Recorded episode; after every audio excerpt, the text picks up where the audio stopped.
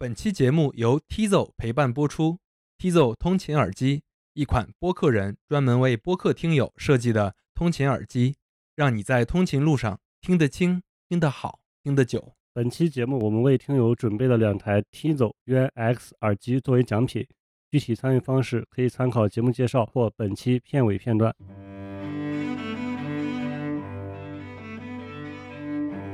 这里是万物生长 FM， 一档有关生命、死亡与爱的播客，讲述生命科学及一切。我是玉米，我是野狗，我是阿尔法。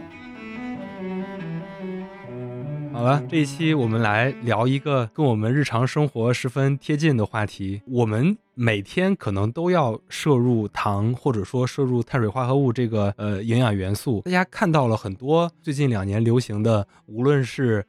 我们的喝的无糖的饮料，我们很多食品中就是标着自己是无糖的，什么零糖零脂零卡，可能会成为一个非常重要的一个广告宣传口号。我们去那个超市的各种货架上能看到的非常多零糖的各种各样的产品。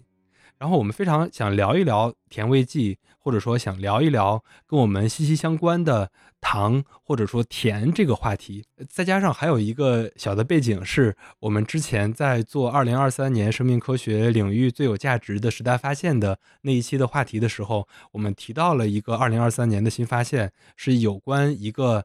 天然代糖的一个发现。他们虽然现在还没有应用到工业里，但是它至少发现了比蔗糖还是说比普通的甜味剂高300倍的甜度的这个产品。然后很多人都说这个都可以聊一聊。所以就是基于这个背景呢，我们这一期直接就进入到我们这个话题，就是糖或者说甜或者说跟我们息息相关的甜味剂。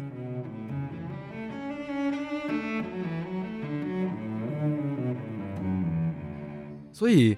我们还是挺想来追溯一下，就是人为什么会喜欢吃甜食，或者说人为什么会喜欢甜这个味觉。我感觉这个问题老有意思，就是大家好像都知道，但是又都不太能非常准确的说出来。然后我觉得应该在不考虑健康的情况下，大多数人应该都觉得吃甜的东西会很快乐，主要是不考虑胖的这个我觉得可能人喜欢吃甜的不一定是糖吧，就是可能是2个完全不太一样的概念。人对甜的这个感知是从这个味蕾出发的。味蕾大家都知道，就是在舌头那个表面上的那个细胞簇嘛，然后它其实是通过这个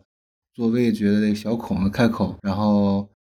把它暴露于这个口腔内部，然后来进行一些味道的感知嘛。就是这个部位是会对不同的味道进行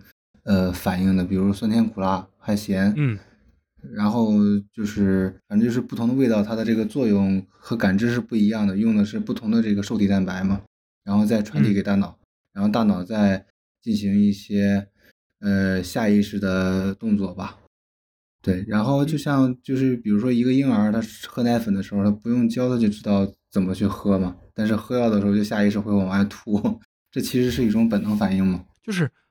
我觉得挺有意思的，就是我们有这种感知啊，比如说你吃到甜的你就想马上就咽下去，但是你吃到苦的你就下意识就想吐，就是这个往深了追溯，这种反应是怎么来的呢？其实这个反应就是这就又涉及到一些生物结构的进化了。就是之前有好多观点都说人喜欢甜的东西是刻在基因里的。像之前阿尔法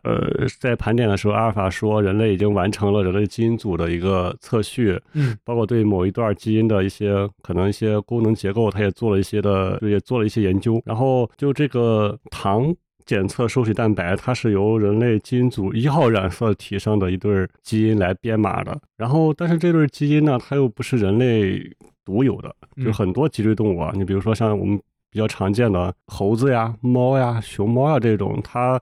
都有。但是像只吃肉的这种动物，一般它也有这一对基因编码，但是它不完整，它是一个残缺的。你刚才说的，比如说猴子、熊猫，它们都算杂食性，对对对，跟人就是有点类似，就是长期在自然界里边，它不能通过它直接的食物来摄取这个糖的话，它这段基因就会慢慢的退化。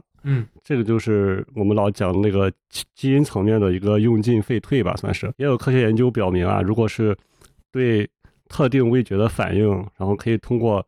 好几代人都会觉得，哎，我比如说甜这个东西，我都觉得它是对我身体有好处的，嗯，然后呢，自然选择过程当中，然后它这个反应就会被固化下来，就变成一个本能，然后就解释就是这个婴儿生下来他就知道，哎，我去吃母乳的时候，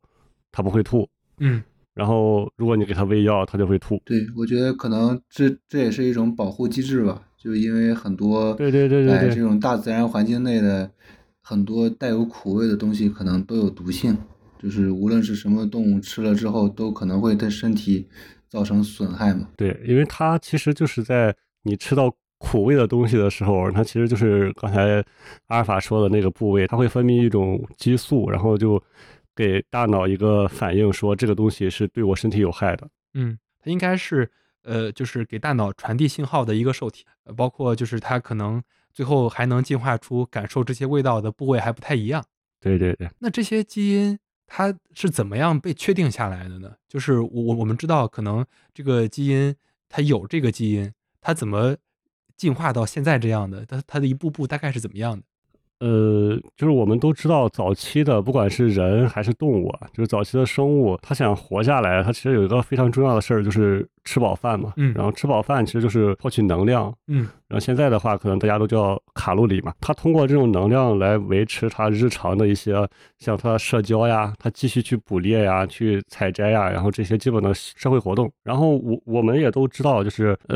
获取能量的主要的三大物质就是脂肪、蛋白质还有糖。然后我们这期主要是来说糖啊，就是一般情况下糖被人吸收了之后，它会转化为葡萄糖，然后为人体的正常的一些生理活动呀，包括它的代谢啊提供能量。然后有科学家，然后他们做过计算，就是1克糖大概可以提供4000卡的热量。嗯，大家如果就是经常运动的话，可能会对这个数字非常敏感。你可能跑了非常多的步，才消耗了多少千卡的这个热量，1克就是4000卡。它这个其实跟蛋白质差不多了，就是跟蛋白质产生的能量是差不多了。然后我们也知道，就是自然界里边的糖，它不是说像我们经常吃的白砂糖啊啥，它就是一块糖在那放着，它需要你通过各种各样的植物或者叫水果之类的，然后去采食它们，然后从里边获取这个糖分。嗯，然后人在早期的采食的过程当中吧，然后他们通过自己不断的尝试啊或者啥，我甚至都怀疑那个神农尝百草很有可能也是他在找那种对人体有利的这种食物吧。然后人类在这个不断的进化还有不断的生存的过程当中，他们就具备了这种能够分辨就是哪些东西可以吃哪些东西不可以吃的这种能力。有了这个能力之后，他就能消耗更少的能量，然后来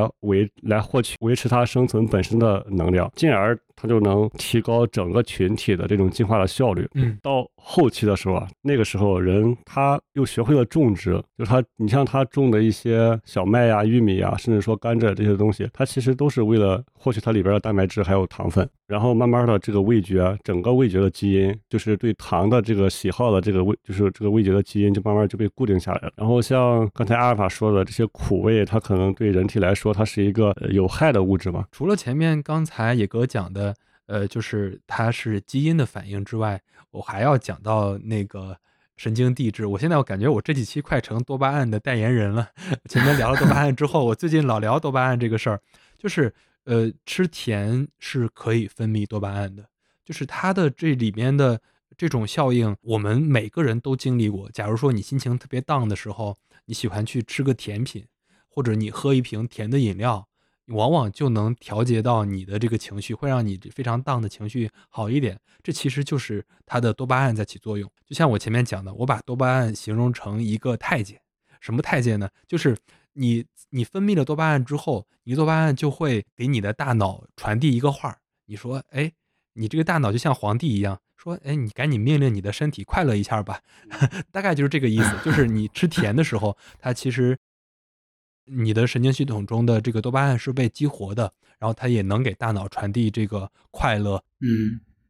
你看我们前面讲的这个糖的这个作用机制，我觉得它其实是一个非常普遍的，我们每个人可能每一天都在经历的这个过程。野哥可以分享一下就是人类吃甜味剂的这个历史。我觉得人真正意义上说去大量的大范围的去涉猎这个糖或者叫甜味剂，其实主要还是从人类学会种甘蔗之后，因为第一个就是人类历史上第一个被种植就是为了获取糖的植物就是甘蔗了。然后其实整个我们叫甜味剂也好，我们就叫糖吧，因为这个在后来这个代糖跟非糖类的这种甜味剂出现之前，其实很长一段时间，糖就是甜的，它是直接可以划等号的。然后其实整个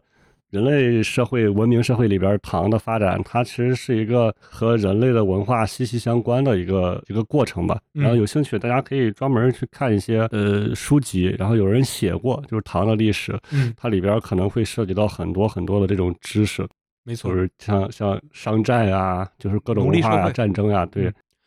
如果大家有印象的话，古巴这个国家，它就是当时那个黑奴贸易非常重要的一个中转站，它那儿就种这个甘蔗，然后整个从非洲带过来的这些黑人奴隶，就主要就在这个甘蔗园里工作。所以当年最有名的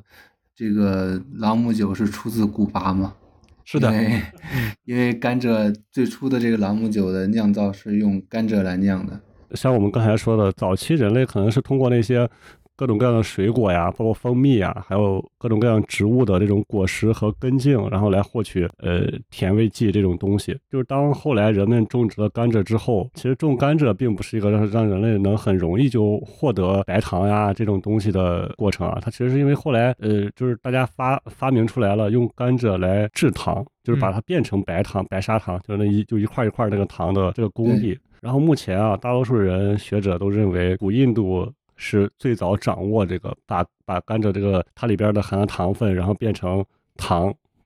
块的这种工艺的。然后中国也有记载，就是大概在唐太宗的时候，他专门派人去学习了这个制糖的这种方法。但中国这个学会之后，因为后来紧接着就有了丝绸之路嘛，就是中国通过这些丝绸之路把这些糖的这种东西就慢慢的带到了波斯呀、罗马呀这些地方，这是一条线。然后另外一条线就是当时的阿拉伯人嘛，他们主要在做全球的相当于这种贸易吧，他们也是全世界跑，然后他们又把这种种甘蔗的这种技术带到了欧洲，就在此之前欧洲是不会种甘蔗的。然后后来欧洲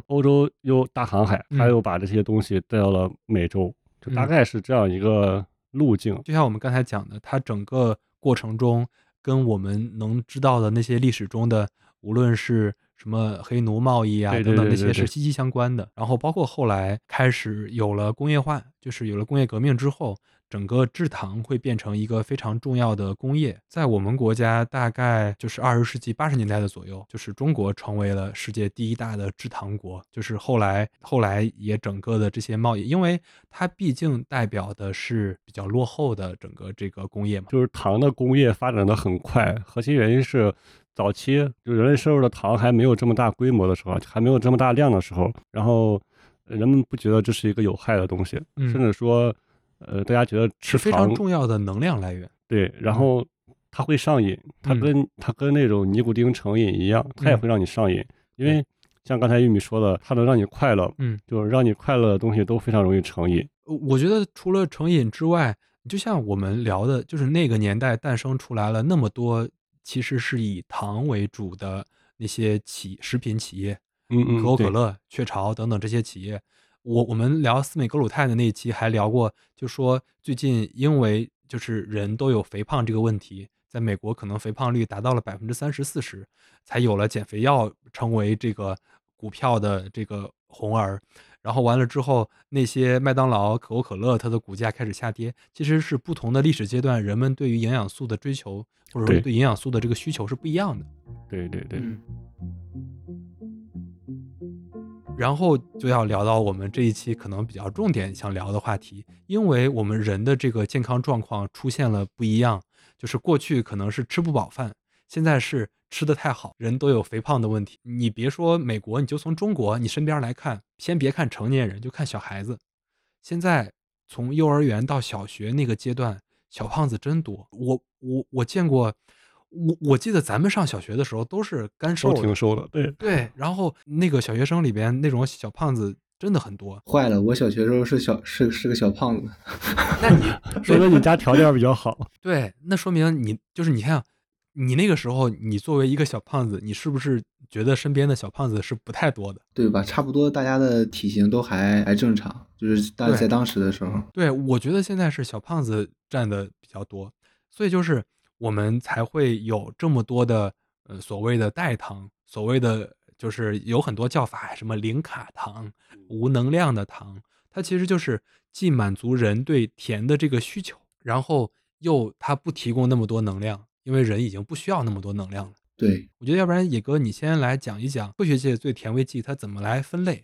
就是我们常听到的那些大概是一个什么样的就是全景。其实像玉米刚才说的，甜味剂它有很多，然后整个分类方法也很多，甚至说我感觉现在都不一定有一个就是全世界都认可的分类方法，因为它有些是通过它的化学结构来分的，然后有些可能是通过用途来分的，有些可能是通过这个工艺来分的，还有一些通过获取方式。对对对对，就是天然的人工的。对，就是我觉得比较合理的还是就是我们可以把甜味剂分为糖类跟非糖类，就是我们现在老说的那个代糖，这其实只有两类，然后糖类就是我们天天都能吃到的这些，就像蔗糖呀，包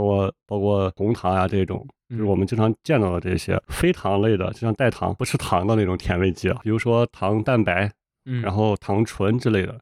我觉得大概上就是你可以通过它那个名字就能判断出来，叫糖什么什么什么的，好像一般都不是糖。我们说这个甜味剂里边的代糖，它其实又可以分为天然的和人工合成的。然后天然的大家应该也都听过，比如说甜菊糖，然后像甘草，然后罗汉果甜，然后还有糖醇，听到最多的应该就是什么什么醇，木糖醇啊，就是早些年因为这个产品比较火。然后人工的我觉得听的会更多一些，就小时候有那个糖精、安赛蜜，还有阿斯巴甜。无糖这个概念出来之后，然后这些代糖慢慢的都挺火的。因为整个天然的代糖，它一般的就是量产难度比较高，然后产量非常有限，所以说它整个成本会比较高，至少在现在这个阶段啊，它还不能满足我们日常老百姓的就是食用的这个需求。然后我觉得主要还是就是工业或者说应用层面没有做到，就是可以用这个。对对对，因为它本身的结构也非常不稳定，你想量产其实很难的。盘点那一期我们说到的那个，为啥我觉得它是一个比较大的发现，是因为它通过很多实验，然后它把一个不稳定的结构变成一个稳定的结构，这样它才能去发酵去生产。糖醇类的这种代糖好像一直都挺成熟的，然后它价格应该也是比较低的。然后我在平台上搜过，我想买那个零卡糖的时候，我发现几乎都是糖醇类的东西。然后我也买过一袋，他说的是比蔗糖甜度是蔗糖甜度的2倍。然后我老用那个去冲那个咖啡吧。但是其实我觉得它可能有一点点那个算是虚假宣传，怎么说呢？一般糖醇类的糖的甜度都没有蔗糖高，对，它不太甜。其实它通常会这样来，三氯蔗糖加某种糖醇。对对对，它那个我看它那个配料表里边应该是某一种糖醇，然后加上那个甜味，就是人工的甜味剂。它应该加的是甜菊糖，是加了一点天然的那个代糖。对，可能也有加安赛蜜的。就是我觉得为啥这个人工代糖会比较火嘛，因为它一般甜度也比较高，然后整个用量会比较小，然后它这样的话，它就是我做一个成品啊，比如说我做一个甜品，然后它的成本可能比我们直接用蔗糖要低一些，所以它会发展的很快。你像现在很多饮料，包括咖啡、蛋糕之类的，都会选择用人工代糖来做。然后像我们小时候吃过的那个糖精，这种应该都是比较早期的，然后就投入到那种量产的人工代糖。反正我小时候老听说，然后他们老说那个吃糖精致癌嘛，然后那时候都不让吃。然后现在想想，我都怀疑他那个时候就正处在一个人工代糖跟那个普通的白糖之间的这种竞争嘛，商业竞争。你想想，这跟现在大家对批判阿斯巴甜，那其实这个手段差不多。我觉得除了就是它有商业竞争的成分在，他们各自其实也有各自的优势。就比如说糖醇类的，如果它一个产品用的是某种糖醇，它其实是不能说自己是完全无热量的。对，因为一般的糖醇它都是有热量的，但是糖醇的好处在于它有一定的营养价值，它本身就有一定的营养价值。它除了能提供甜这个味道之外，它本身有一定的营养价值。然后所以我们能看到很多比如说木糖醇的广告，或者说我们一些糖尿病患者的那种食品里会加类似于糖醇的这种。然后另外的就是你刚才讲那些天然的代糖，就比如说甜菊糖，什么那个罗汉果糖苷，就是罗汉果甜苷，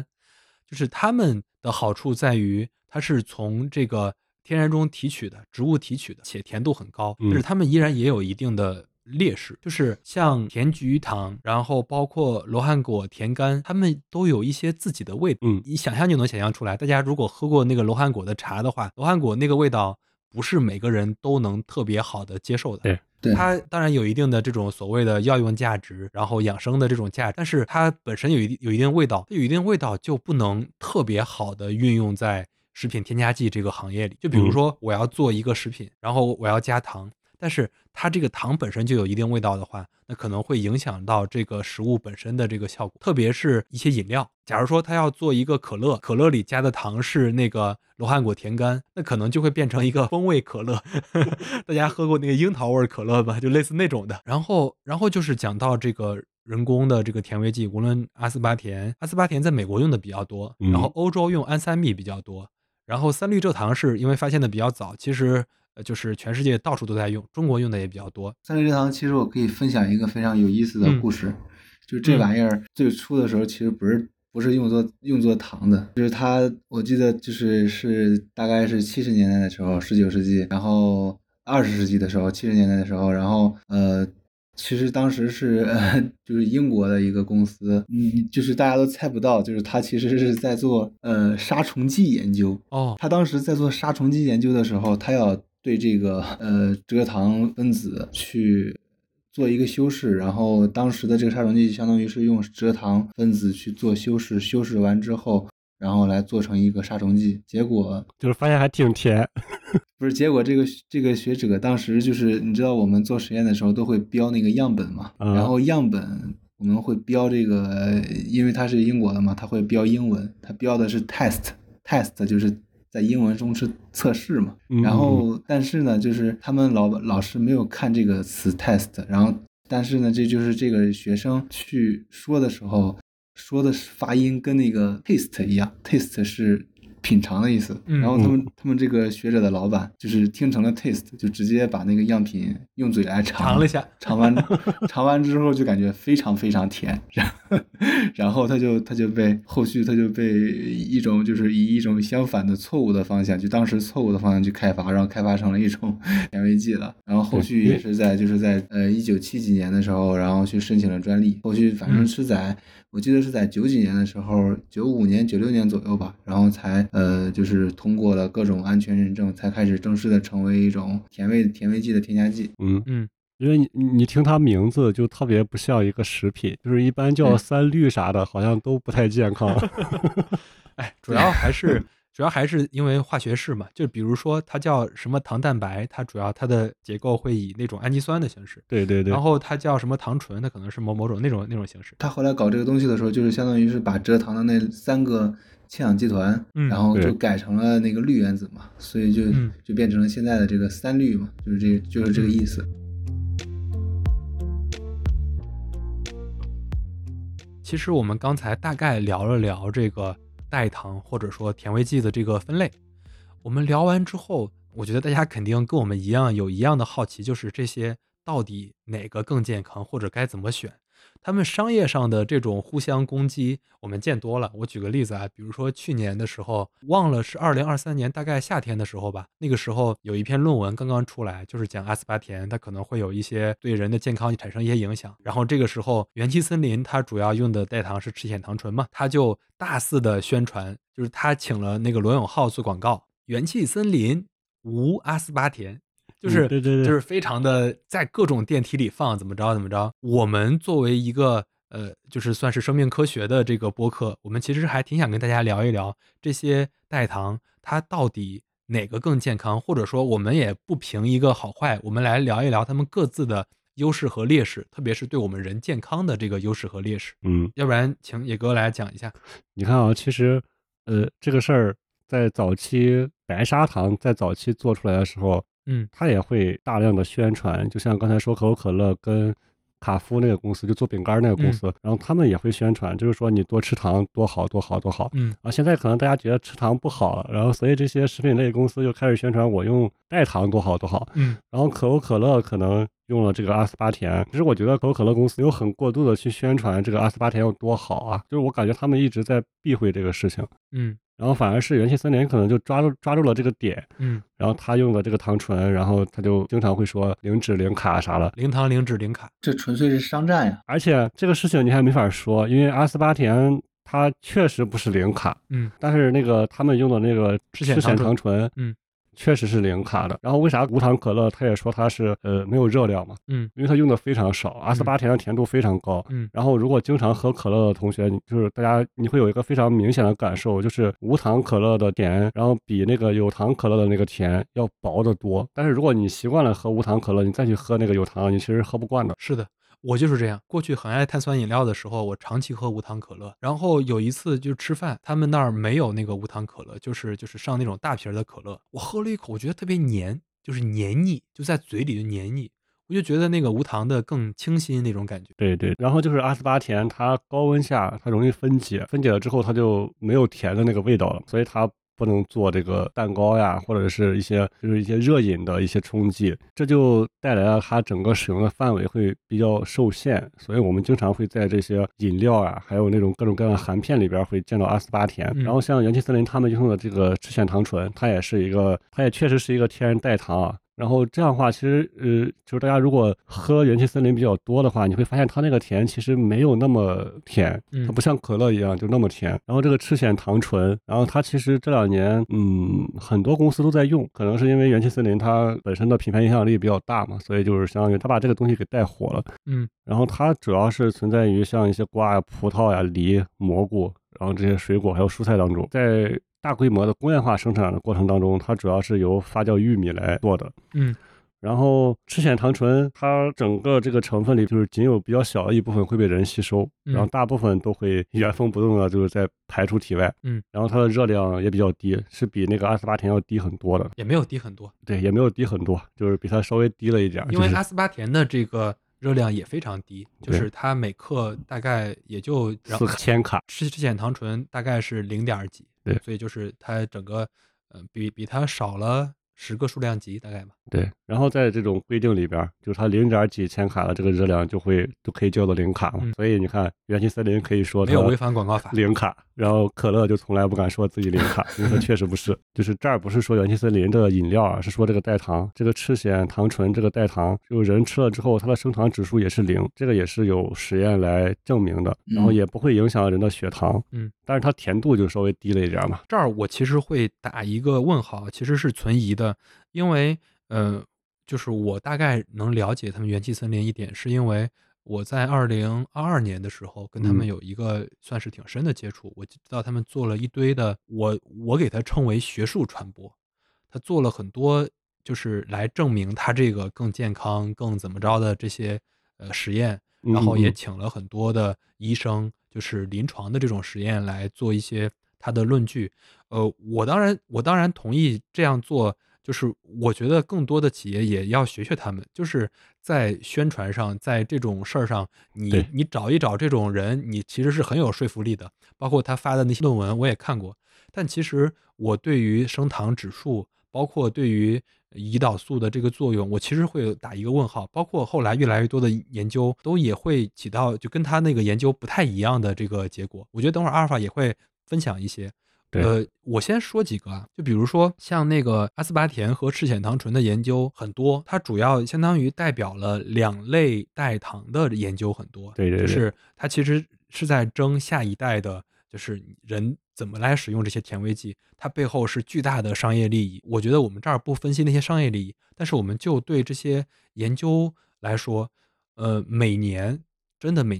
都会有至少1-2个有关这些甜味剂的对于健康风险的提示。比如说2023年就有说阿斯巴甜它会给人带来焦虑、抑郁这种情绪，然后2023年同样也有研究说赤藓糖醇会对人的肠道的这个健康有危害。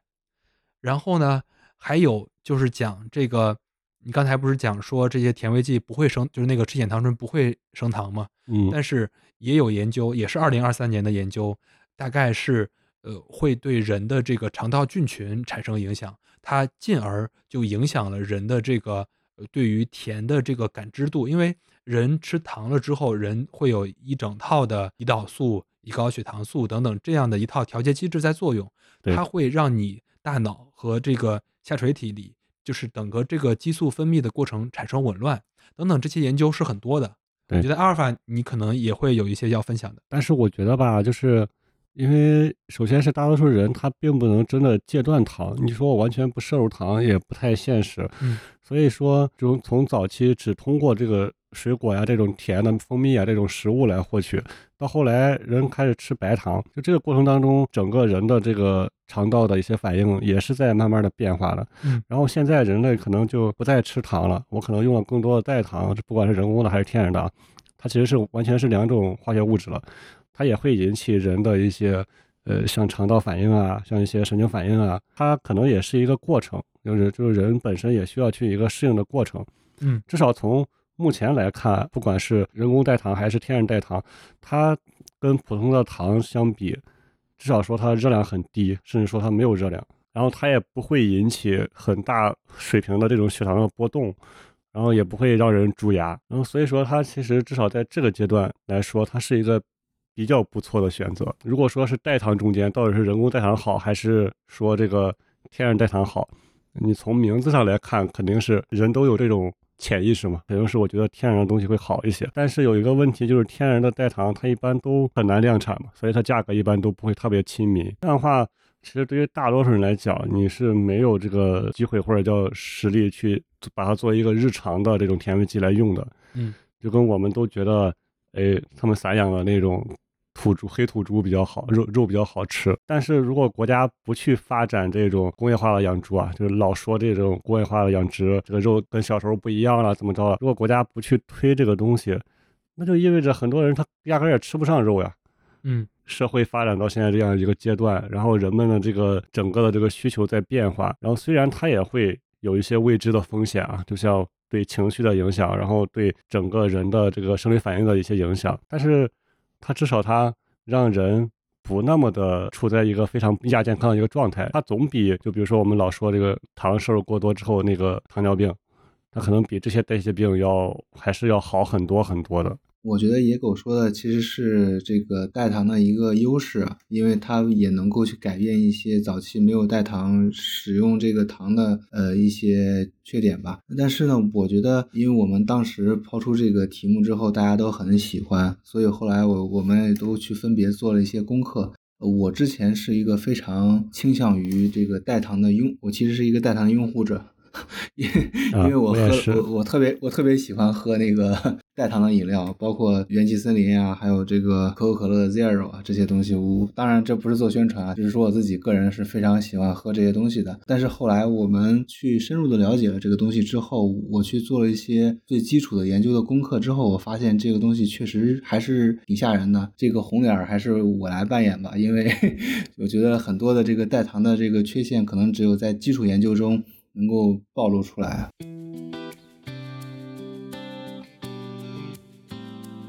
首先我在说的是不是说我们使用代糖就怎么样了，我现在想说的一些缺点是我们如果长期摄入代糖会有什么危害。当然你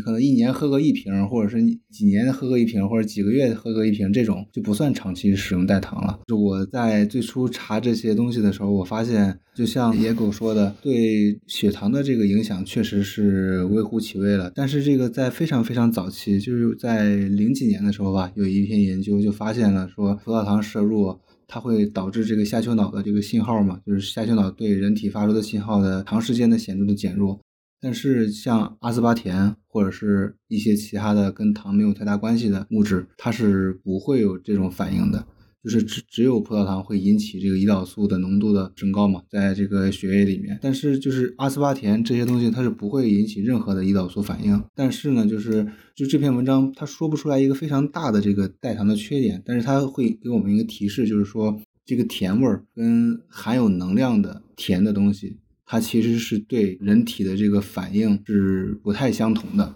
就它不是一个相同类似的这种对人体的影响。后来就是我们再来到这个2010几年，比如2015年、2016年的时候，基于这篇文章的发现呢，我们就能够看到是有人在这个果蝇的这种研究中发现了，就是说这个甜味儿啊，就是像我们刚开始说的这个味道跟含有能量的这个糖或者是甜，这个带有甜味的东西是对人体造成完全不同的两种影响的东西。因为如果只有甜味然后没有这个能量的话，它会使人类的这个，也不是人类吧，就是生物的这种非常古老的这种神经元相关的这些饥饿反应的途径会失衡。这种只有甜味但没有能量的东西反而可能会导致人啊生物啊增加这种进食的动力。也就是说这篇研究的其实说大白话就是意思就是说，他觉得如果长期食用只有甜味的东西但没有能量的东西的话，可能会增加生物对于食物的渴望，可能会更加的造成一种肥胖的潜在影响。这个我太有发言权了，我觉得很多人跟我有一样的感受，就是你喝了一瓶无糖饮料之后，你的食欲会增加。嗯，当然我觉得可能喝任何饮料都会促进食欲，但是假如说你想的是，哎，我喝一瓶无糖的饮料它没有能量，但是其实说不定你喝了一瓶无糖的饮料之后，你接下来吃了2碗面条它是不是这样一个机制，就是原先我们吃糖了之后，因为它产生能量了嘛，你可能就没那么饿，你现在喝了无糖的这些饮料之后，因为它是甜的，然后你大脑第一反应是，哎，我不饿了，然后结果发现它没有能量供给，然后他就说让你赶紧去，像玉米刚才说那个，因为他会更想去吃东西。这个就像上一篇说的那个论文一样嘛，就是2005年的时候那篇论文，他的意思是说，只有这种含有这个能量的，比如葡萄糖，就这种纯粹的糖类，它们能够对下丘脑信号产生影响，就是它会给大脑一个信号，就是说我在吃糖，我在吃有能量的东西，所以我可能摄入一些东西之后我就不饿了。这是大脑给人体的一个反应。但是如果你只是吃了一种甜味剂，它没有任何的能量，比如它加了甜味剂的水，那大脑的反应可能跟这个是完全不同的，就是它不会告诉身体，就是可能你自己的下意识会觉得它非常满足，但身体的本能反应是知道了你吃的是甜味但没有能量，所以你依然还是很饿的。对，就是没有饱腹感。你吃一口白砂糖可能会有那种饱腹感，但是你喝无糖可乐可能确实没有饱腹感。它除了这个之外，它应该还有一个总量的概念。你比如说你饮料加你吃饭和无糖饮料加你吃饭，它最后可能发现并没有因为你喝了无糖饮料之后这个能量减少。对，而且就是在2018年的时候，有一篇临床相关的这个，就是相当于他们在做一个随机实验，当然这个随机实验的队列非常少啊，但后面我会说更大量的这个实验队列。就是在2018年的时候有一个小范围的队列实验，发现就是说，如果你不使用那个葡萄糖或者是含有任何这种能量的这种糖类，然后就是每天只使用三氯蔗糖，比如最大摄入量的 15% 的三氯蔗糖，然后让它持续4天每天都这样摄入。但是对照组就是还是正常的摄入各种其他的这种糖原呀，都可以正常摄入的情况下，就发现仅仅去摄入这种代糖的人群的胰岛素的敏感性会下降，代谢能力会降低的。这个意思就是说，如果你大范围的或者是你长时间的去使用这个代糖，降低了或者是切断了自己对于这种正常的糖类的摄入的话，你的胰岛素的反应会明显下降，整体的这个机体的代谢能力就没有以前那么的高。假设你有一天突然摄入了大量糖的话，很有可能会造成这个身体的这个天平的不平衡。对，而且这个我觉得我看了之后我越来越害怕的原因，是因为我看了很多的文献之后发现这玩意儿可能还与致癌的相关。因为很多的这个文章它可能写的不是说癌症跟这个甜味剂的关系，但是现代医学中有一个非常有名的研究方法叫荟萃分析，就是这个荟萃分析的意思就是说，我们把所有的这些我想要的文献都集合起来，把它的数据重新拿出来再去做分析。就是有一个人在2015年就做了这种研究，他首先去找了一堆癌症相关的人群的研究，其次去找了这群癌症相关的人群，同时又有这个糖类或者是一些基础的这些随访的信息的人群来重合起来，重新做了分析，发现这个癌症跟甜味剂之间有着似有若无的关系。我为什么说似有若无呢？因为这个是数据统计数学的计算方式，是现实中真实的这种研究还没有出现哈。就是这种研究发现呢，就是最后发现甜味剂可能跟咽喉部以及泌尿道以及这个男性的这个非霍奇金淋巴瘤和男性的这个多发性骨髓瘤和白血病跟这个甜味剂之间有一些关系，数据统计上有一些关系，反而跟这个乳腺癌跟这个卵巢癌它是呈现相反的关联。大白话就是意思就是说，可能使用甜味剂可能会影响或者是增加这个患癌的风险，但是乳腺癌跟卵巢癌是相反的，就是你越使用甜味剂可能越不会有这种风险。但是我觉得这仅仅是数据统计啊，这个不能去作为一种真实的证据来依靠。后续还有一个，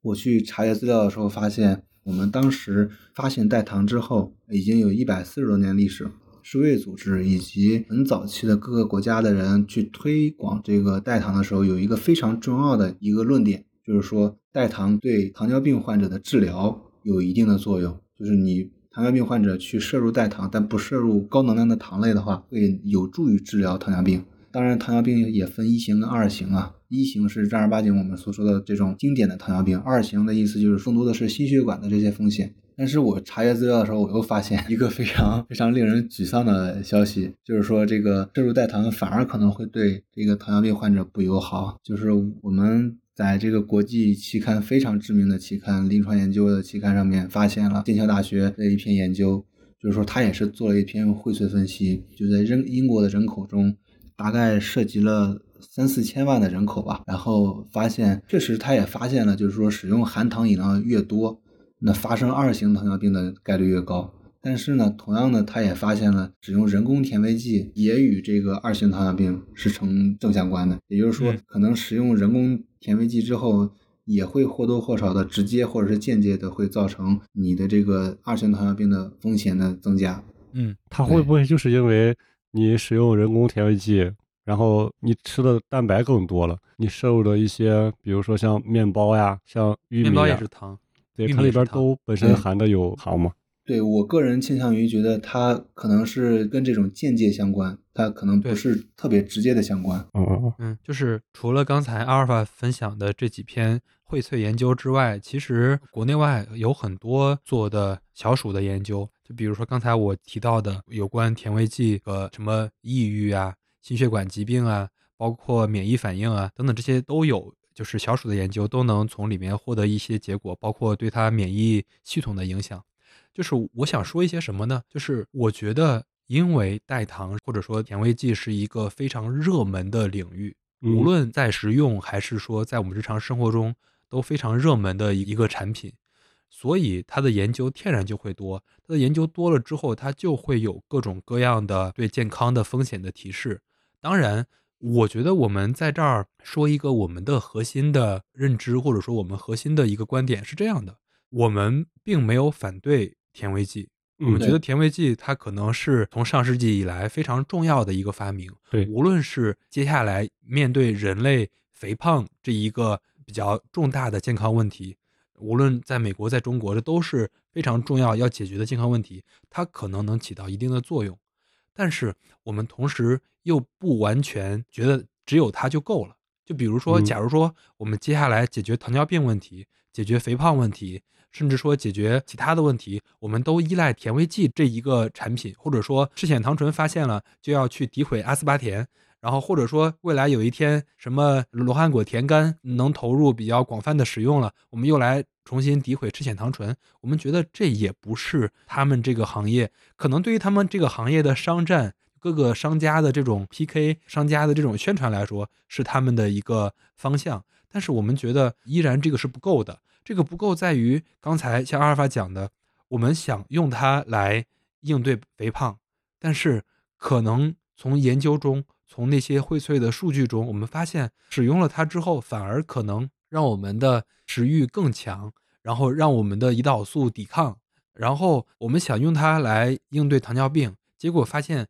最后总结下来糖尿病的这个数据并不乐观。其实我们最核心想体现的一点是，我们不能依赖某种所谓的新的发现、新的发明。就是我们在职场生活中，我们说不要有路径依赖，其实我这儿就想着说不要有技术依赖，就是如果你想减肥，如果你想应对糖尿病，它可能是一个综合的。我觉得这个大概是我们为什么要分享所谓的对它的一些风险提示、健康提示的研究。对，我其实说这些东西之前我就已经去下了一个非常非常重要的定义，就是说长期，我说的是长期使用代糖的危险。那么这个长期怎么去规定呢？就是后面我也会说，就像刚才玉米说的，它会增加这个心血管疾病的风险嘛。其实后来我去做一些这些调查的时候发现，很多的研究，最近几年的研究都会把这个代糖跟心血管风险联系在一起。在很多的这种研究中已经去规定了这个长期使用代糖的意思定义，就是很多的研究倾向于把长期使用代糖规定为每天2杯的代糖饮料。如果我们的听众中有每天饮用超过2瓶饮料或者是一大瓶那种代糖，当然你不能觉得两杯就是什么1杯是1升这种，就太不合理了。2杯可能就是2杯可能就是1杯可能就330毫升。嗯，我只吃一碗饭，结果我那碗是个巨大的碗。对，就是你可能就是我们这定义的2杯，就是1杯是300毫升左右这种容量的体积的这种饮料。如果我们听众中有每天摄入2杯以上的这种代糖饮料的人，我觉得大家应该非常需要听一下后面的这些研究分析。就是在2000年左右的时候，因为在欧洲那边他们有一个传统，就是说他们社会保障体系里面的一个优势，就是说他们每个人会定期的把他们的一些血样啊，包括一些随访呀，纳入到国家数据库当中。所以欧洲在2019年的时候发了一篇文章，是法国和爱尔兰都柏林大学他们一起去做了一篇欧洲人的队列研究，就是他们去取的这个数据是从1992年到2000年左右的期间，有一共招募了52万人左右的一个队列，然后去做了一个研究，发现每天摄入大于2杯的代糖饮料的人和每个月摄入小于1杯代糖饮料的人的循环系统的这个影响是完全不同的。每天摄入大于2杯的量的人，可能会因为循环系统死亡的概率更高。由此呢，后面我们又发现，就是在2023年的时候，有一篇特别著名的文章，这篇文章我觉得堪称是直接影响到这个代糖商业帝国的一篇文章。我为什么会这样说呢？后面我给大家分享，大家就知道了。这个文章是发表在 CNS 的这个大子刊当中，就是 Nature Medicine 的一个杂志当中的一篇文章。是美国的这个克利夫兰临床研究院吧，做了一些研究，就他发现了最新的这些热门代糖，可能就是总结来说就是依然可能是有危险的。那么它的主要瞄准目标呢是赤藓糖醇。这个东西就是像刚才野哥跟玉米所说的，它的能量其实非常非常的低啊，它远比其他的这些甜味剂来的更加低，而且更有优势嘛。所以现在很多的饮料都在采用这个赤藓糖醇，不光是元气森林啊，元气森林是因为它比较出名嘛，所以我们举它为例，但其实有很多的这种品牌的饮料里面都有这个赤藓糖醇。当时的这个赤藓糖醇打出这个旗号的时候，在世界范围内都是说的是它可能会去改善血糖控制，帮助实现减肥的这个目标。但这篇研究非常有名的论点在于，你确实可能也许能够去通过这个赤藓糖醇作为代糖来控制血糖并且实现减肥，但可能会增加你的心血管的疾病概率，增加心脏病的概率。就是他做了一个非常严密的研究，就这个团队先找了3组实验人，然后每组里面有 70% 以上的参与者患有这个冠状动脉病或者高血压，就是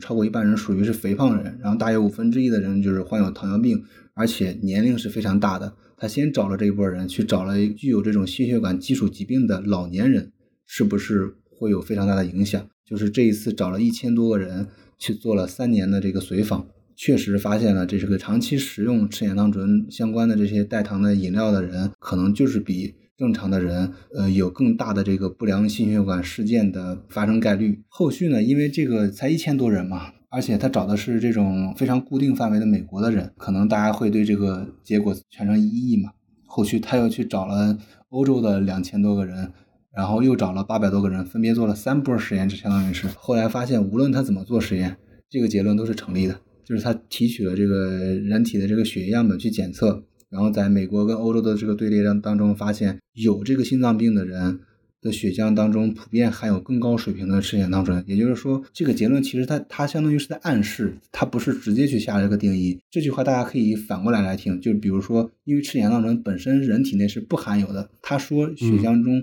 含有更高水平的赤藓糖醇的人和心脏病是有关系的。后续呢，他又去做了一个非常非常有意思的体外研究。因为大家都知道这个腺苷当醇摄入之后会在血浆当中出现，他就把这个血浆当中非常有名的非常重要的血小板拿出来，就单独跟血小板和腺苷当醇做了一种实验。后来就发现越高，就是把血小板置于越高浓度的腺苷当醇的环境当中，血小板的凝集速度越快，血小板就是会变得更加的敏感，粘附性也越高。这就意味着如果说我们的心血管系统受到了损伤，我说的这个损伤可能是长时间大量的运动，或者是一些具有心脏病啊或者具有其他的这些基础性代谢疾病的人，动脉损伤之后造成血栓的概率会增加。而且这些凝块它可能最初是比较小的嘛，然后它会脱落，它会到心脏啊到大脑啊各种地方，然后会引发中风等等。然后后续的这个美国队列的研究也显示了，就是腺苷当醇的含量越高的组产生这个心脏病和中风的风险越高。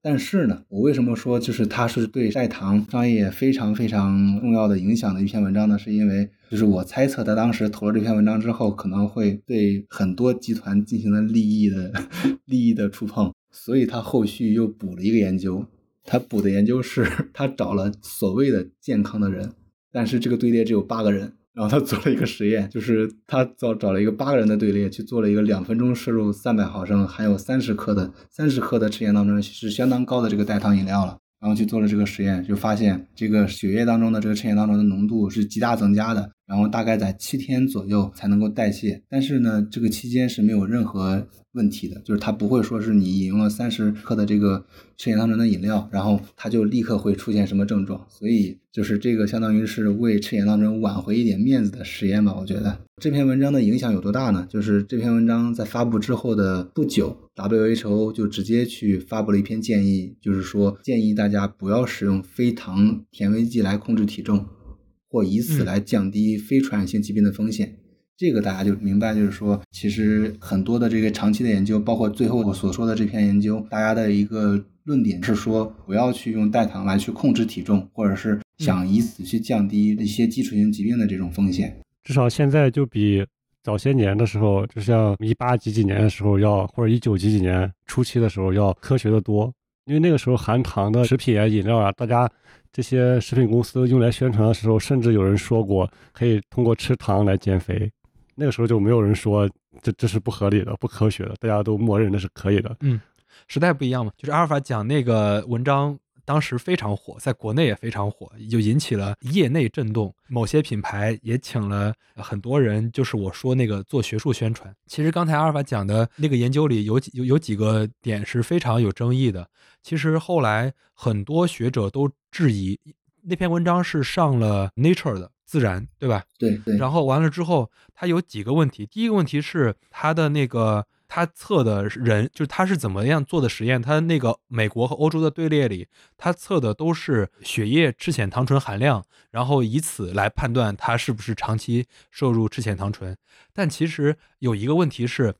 其实人本身是会产生赤藓糖醇的，就是人体内它有一个通路，就比如说有一些人高糖饮食，就是他的饮食中糖含量比较高，他其实自己的身体是会有一个内源性赤藓糖醇的代谢通路，相当于就是它是你整个代谢过程中的一部分。所以你如果只检测这些人血液中的赤藓糖醇的含量的话，并没有严格的就是他今天是不是吃了赤藓糖醇，他没有做这个监测的话，怎么能证明这些人是长期持续吃赤藓糖醇？也可能是这些人就是高糖饮食。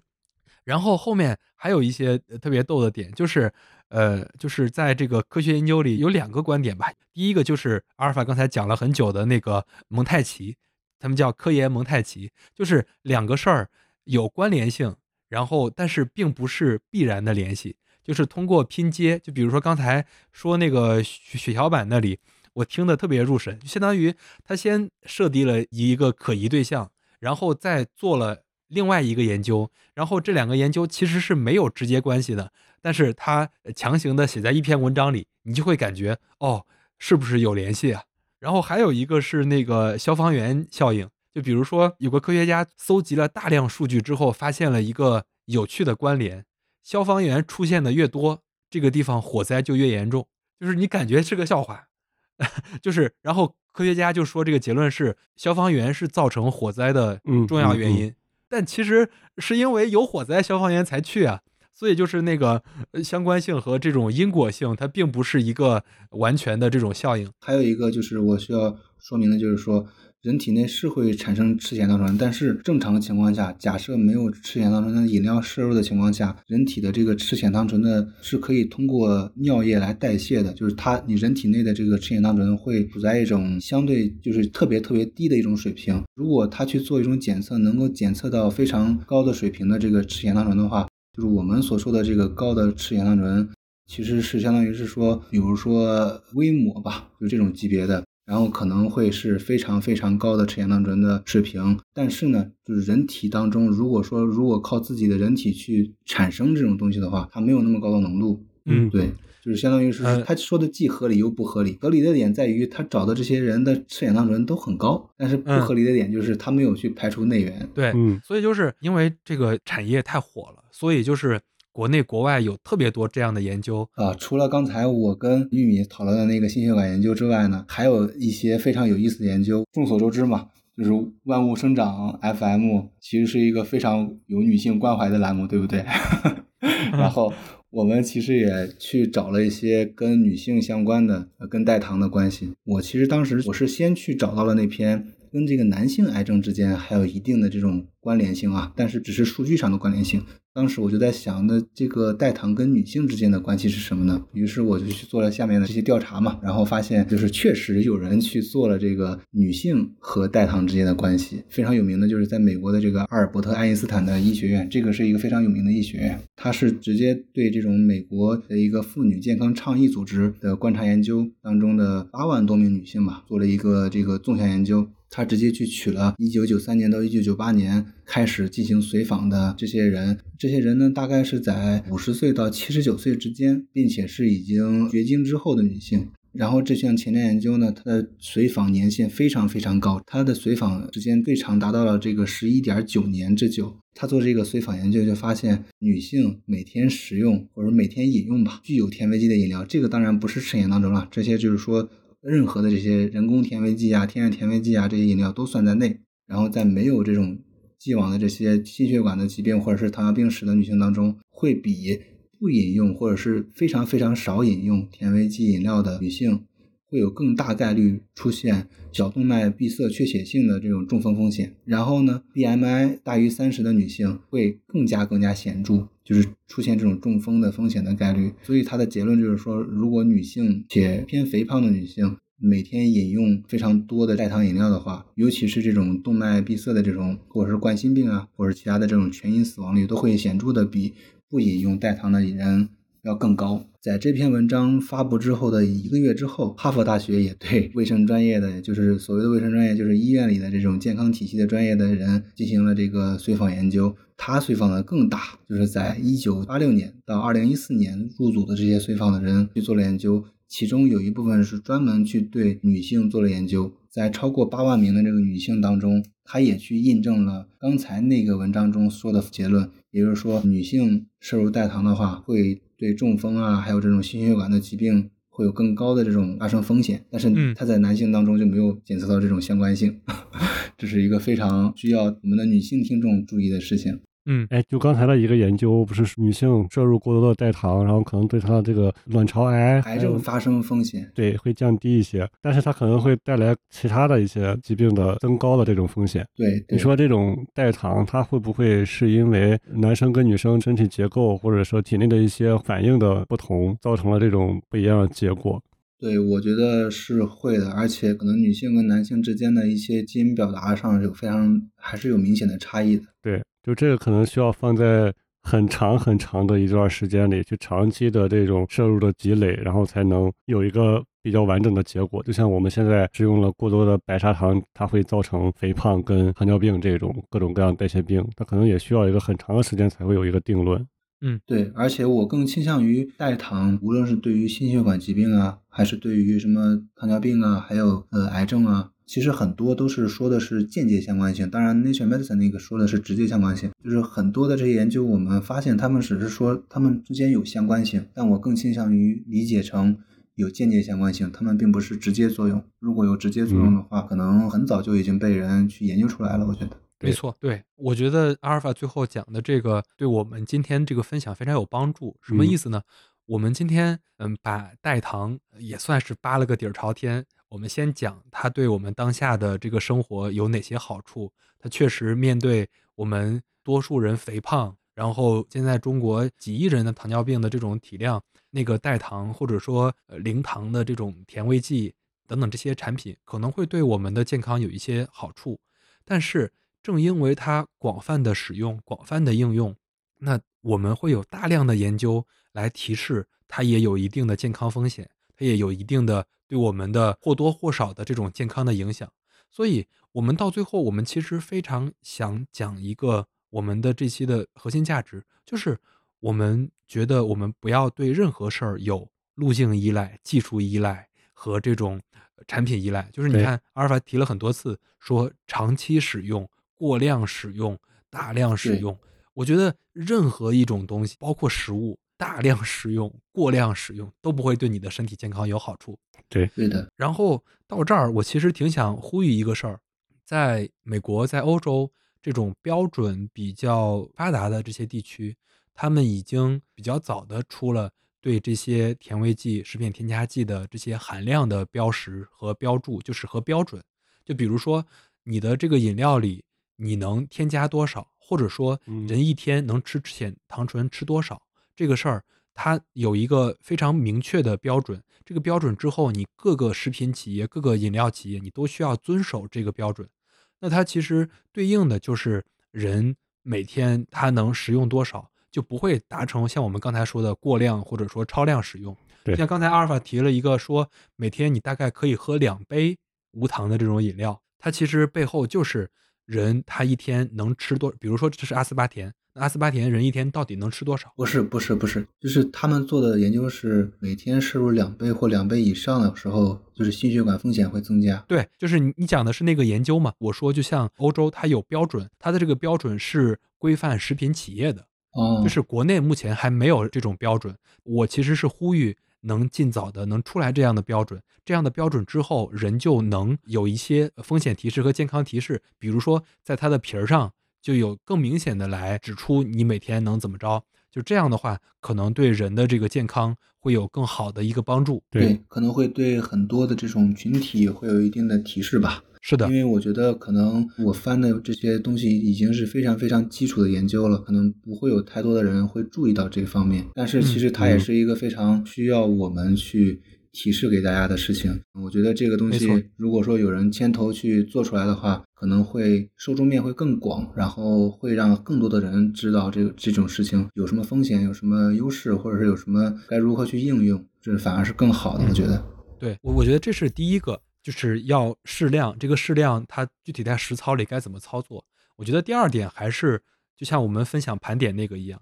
我们永远要发现新的、更好的、更健康的甜味剂，就是这样对我们整个人类会有更大的帮助。反而是对于商家来说，他们就互相攻击吧，阿斯巴甜比吃浅糖醇好，吃浅糖醇比阿斯巴甜好，这个可能对我们基于人类的这个维度是没有帮助的。但是科学界如果它能发现或者说研发出更新的、对人更健康的这些甜味剂，可能对我们也有一定的帮助。对，我觉得那我们这一期也算是把这个糖，特别是代糖扒了个底朝天，好的不好的我们都讲了。我觉得对我们的听友们，特别是我觉得现在肯定很多人天天都喝这个无糖饮料，对我们这帮人可能会有一些小小的这个提示，也可能能让大家对这个糖和甜味剂的历史有一定的了解。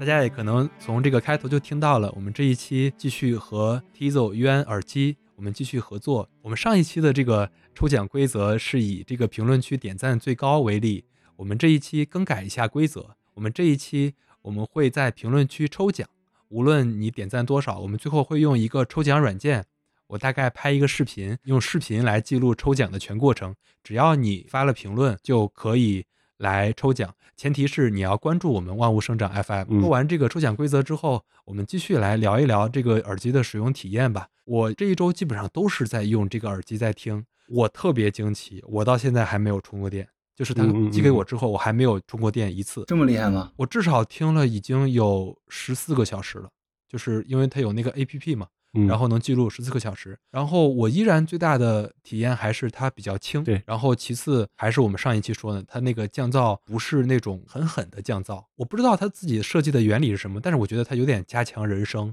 然后但是降噪没有那么狠。哦，对，就我中间充了一次电啊，它那个动画。就它那个灯光是自下而上的那种，就感觉特别有科技感。嗯，身为一个重度的耳机爱好者，听着你们描述，我都流口水了已经。等你那个回国，我让我们的渊的小伙伴、Tizo 的小伙伴赶紧给你寄一台。好呀，好呀，那就是欢迎大家在这一期的评论区跟我们留言，然后上一期的抽奖结果我们也会放在这一期的评论区置顶中。嗯。那我们这期就先到这儿。好呀，好嘞，好嘞，拜拜，拜拜。